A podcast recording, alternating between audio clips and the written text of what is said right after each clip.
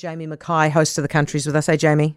G'day, Heather. What are we expecting from this GDT auction tonight? Oh, I don't know. The futures market's ticked up a wee bit to yeah. six dollars ninety six. Remembering Fonterra's midpoint at the moment, six seventy five.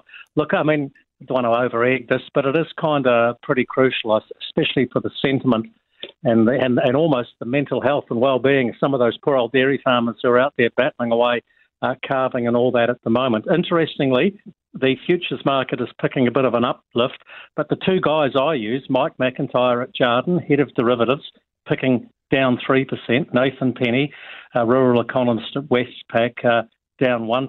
And if this was to be the case, Heather, uh, this GDT auction platform has dropped 16% since May, uh, 7.4% at the last auction, 10.9% of that uh, whole milk powder. Look, I don't, I don't, know how much lower we can go. Um, Agri ANZ Agri economist Susan Kilsby made a really interesting remark today.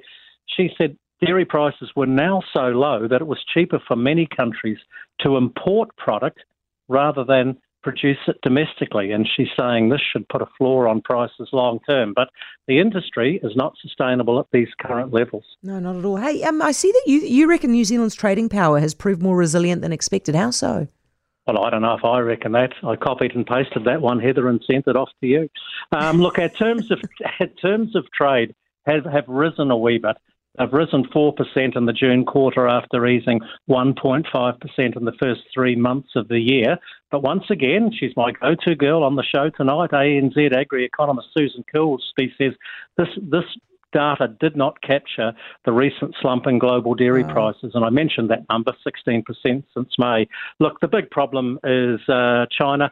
Um, there, I, I, guess there is some positives out of this. Um, the exchange rate weakness might provide a bit of meaningful offset. But the trouble with that is, as we all know, yes, it helps with our export receipts, but everything we import, including fuel, becomes more expensive. So it's robbing Peter to pay Paul in some ways. So yeah. fingers crossed tonight, Heather, for a good global dairy oh, trade auction. I'd, I'd, accept anything with a plus. Yeah, I'll tell you what, uh, so many dairy farmers are going to be watching that so closely. Jamie, thank you. Appreciate it as always. We'll chat to you again in a couple of days. Jamie Mackay, host of the country.